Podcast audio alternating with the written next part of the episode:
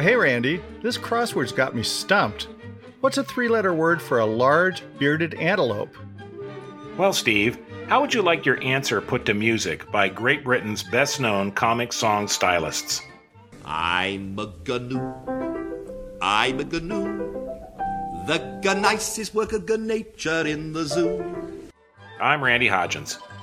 And I'm Steve McClellan, and that was just a taste of the musical comedy of Michael Flanders and Donald Swann, the renowned British duo who gave over 2,000 live performances and recorded a number of successful albums featuring literate, clever, and wonderfully silly songs interspersed with Flanders' comic monologues. Flanders and Swann met as schoolmates in 1940, producing and performing in their own musical revues. After World War II, they reconnected forming a partnership with Flanders handling lyrics and Swann writing and performing the music.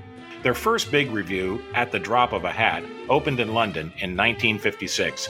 Here's a classic song from that show, A Transport of Delight.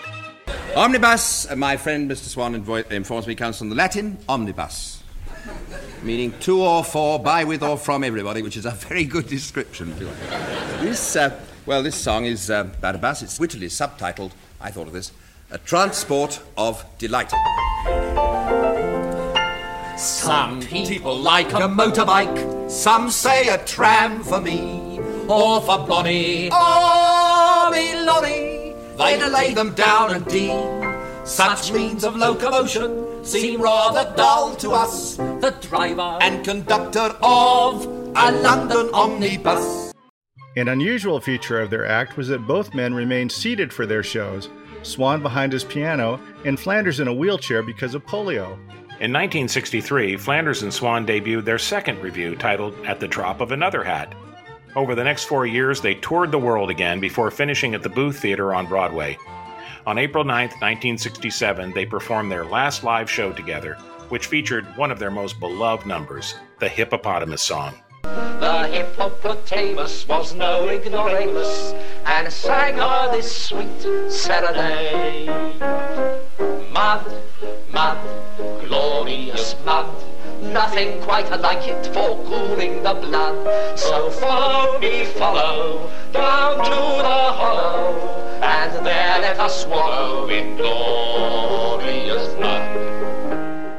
After their retirement, Michael Flanders continued performing on radio, television, stage, film, and the concert platform.